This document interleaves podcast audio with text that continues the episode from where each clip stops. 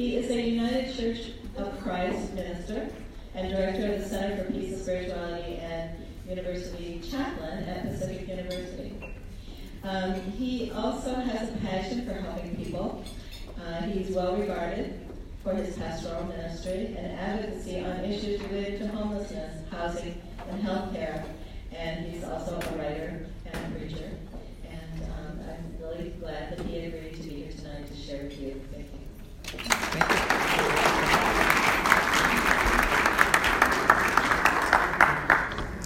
It's always uh, frightening to ask a uh, minister to uh, speak at any event. You think that you're here for a short period of time, um, but buckle up and um, get get some coffee and some dessert, and everybody will be will be just fine. Thank you, um, Annie, uh, so much uh, for inviting me here uh, to have a, a, chance to spend a few minutes with you. To thank you so much for the work that you do at Family Promise to try and address homelessness here in Washington County. Homelessness is an issue that I have been involved with um, in one, one, one way or another for quite a long time. Uh, when I was a, uh, a, student at Sunset High School in Beaverton, some of you may be familiar with uh, the great Sunset High School, Fighting Apollos. Um, uh, the director of a shelter in Portland uh, called Baloney Joe's came to, um, to visit. And he gave a talk to the student body and described the conditions and causes of homelessness in the 1980s when I was a student. And he talked about, at that time, the growing number of homeless men on our streets, particularly those who were working and unable to afford the high cost of housing as SRO units began to disappear in the city of Portland uh, the number of timber workers who we found um, on the streets as the timber industry changed here in Oregon. And he asked if anybody would be willing to volunteer at the shelter. And being an idealistic young 16 year old, I raised my hand and I said, Yes, I would, I would like to do this. I would like to volunteer at Baloney Joe's. But you know how it is when you're a junior in high school. Things were busy. I had a social life. I had friends. I had classes apparently that I was supposed to attend, and, and I, I never made it to Baloney Joe's. And a year later, he came back to Sunset High School, and he gave pretty much the same talk that he had given the year before. But at the end, he said, You know, homelessness has gotten worse in Oregon over the last year since I was here. Would you like to know why? And everybody nodded their heads. Yes, we'd love to know why. And he pointed me out of the audience and he said, Because people like that don't keep their commitment to help. So I went to Baloney Joe's that Saturday and volunteered. And um, then I went to uh, Pacific University. Any of you uh, Pacific University graduates around here? I could tell by the um, shine of intelligence that was coming from from some of the tables. And I went to Pacific University and, um, and became more active at Baloney Joe's, not less active, which my professors were um, always a bit concerned about. Uh, but ended up staying at Baloney Joe's uh, for four years and then moved on to Outside In, where I worked uh, with homeless kids, uh, worked at Transition Projects, where I ran their alcohol and drug free housing programs, and then helped start uh, the Goose Hollow Family Shelter before I went into ordained ministry with United Church of Christ. And so for the last 30 now years, I've been involved in this issue for one way or another. And like my colleague from Baloney Joe's 30 some years ago, I can tell you that things have gotten worse over time and not better. We used to say back in the 1980s that we could actually end homelessness, and now we spend way too much time talking about how it is that we can manage the problem of homelessness. I'm still one of those people who believes that we can end homelessness. Now, the evidence of our times would suggest that simply is not true. When I worked at Baloney Joe's, homelessness was a Portland problem. But now, and you are evidence of this, it is a Washington County problem. It is a Marion County problem. It is a problem in Klamath Falls. It is a problem in Medford. It is a problem in Bend. In every corner of our state, whether we are an urban community or whether we are a rural community, it is a problem. And it is no longer a problem of single men who've lost their jobs because of a changing economy in the timber industry. Today, the majority of people, and y'all know this as well as anybody, are homeless families and women with children. The average age of somebody who is living, who is homeless in America today, is 10 years old. That is a dramatic change from 30 years ago. And so the problems we face, the challenges we face, are as deep and as difficult as they have ever been. And in our national politics, our national civic life, we seem to be off track on the wrong direction. My friend Julian Castro, who served as the U.S. Secretary of Housing and Urban Development in the last administration, noted the other day that when he was in office, the belief was that we shouldn't leave anybody behind in America. No child should be left behind in America. No child should be homeless. No veteran should be homeless in America. No family should be homeless in America. Nobody who is working should be homeless in America. But today, the federal government has an attitude that's, that's very, very different. They blame those who are homeless for their own situation. Even the person who is now the U.S. Secretary of Housing and Urban Development, Dr. Ben Carson, says that if you are homeless, it's a problem of personal responsibility. That's simply not true in America. It's a problem of us not having enough affordable housing, of us not having an economy that works for everyone.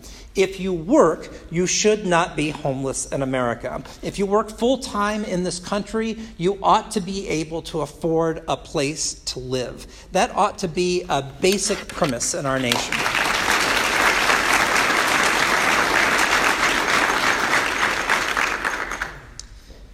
Now, with all the stuff going on nationally, there's reason to be concerned, and I think that we can all get involved in our different ways through our faith communities and through our civic groups and through our schools to try and change the conversation. And all of you have the power because of your work in this shelter to help share stories stories of success and stories of challenges that will change hearts in our country and help make things different.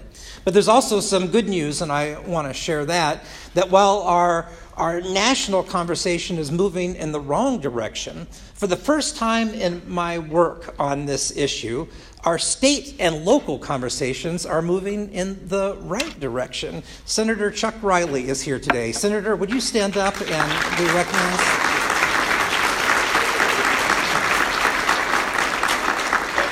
Senator Riley was one of those, along with other elected officials from Washington County, Clackamas County, and Multnomah County, who got our first regional approach to affordable housing passed in this last year. Our first regional approach to housing passed. And I can't tell you what a tremendous difference that will make in the lives of people who are experiencing homelessness, homelessness um, in our community.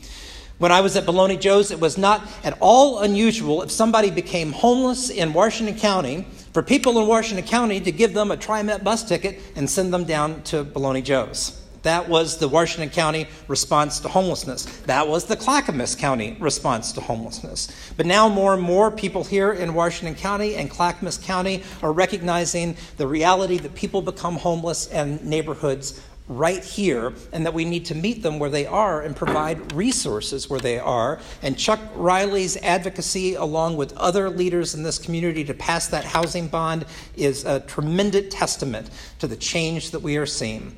Our leaders in Salem right now are debating some very important legislation to create more affordable housing units for families and for people who are working, even to talk about the possibility of rent control in our community and how that can be used as a mechanism to make sure that housing prices don't move up so dramatically. You know, when I first left uh, Pacific University to go downtown and spend all that time at Baloney Joe's, the apartment that I rented, the studio apartment, was $200 a month. $200 a month for a studio apartment. That same apartment today, which by the way, building hasn't had any work done to it, that same apartment today, $2,000 a month. So if you're if you're working in a in a, a job right out of college, if you're working a minimum wage job, you're not going to be able to afford the cost of a studio apartment in Portland, and that's becoming more and more true here in Washington County and in Clackamas County and in places all over our country. The other thing I want to say to you that is so important is that the faith community's involvement in this is essential, and I know that I'm preaching to the choir when I say that. But I want government to play a more active role in all of these issues because the government alone, not the private sector and certainly not the faith community, can create the housing that we need. But the faith community can play an essential role in trying to provide shelter for people, helping people develop job skills and mentoring programs that move people out of homelessness and out of poverty.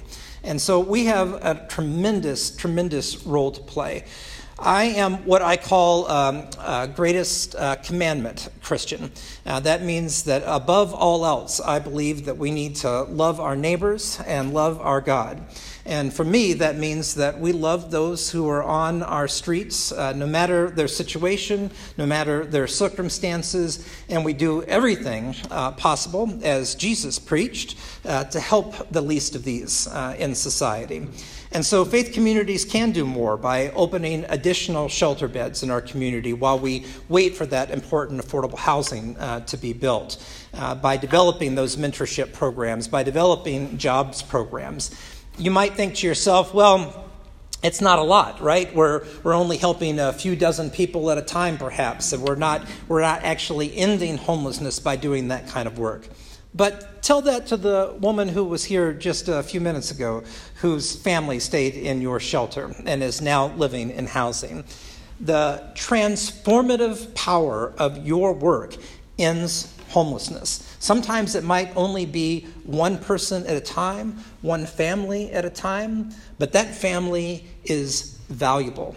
That family is sacred. Those children must be taken care of. So the work that you do is not small, it is tremendous, it is big, and it is much needed in our community. And so I, like I said, I am a, um, a pastor, and I can speak for about five to six hours without stopping to breathe. and I, I don't want to, I don't want to do that for y'all tonight because um, I know people are going to want to get home. You've already had your, your dessert, and and um, and I imagine maybe there's dancing or something afterwards. I don't know. Um, uh, but I do, I do want to, to say this uh, before I leave. Let's all find ways to step up our game.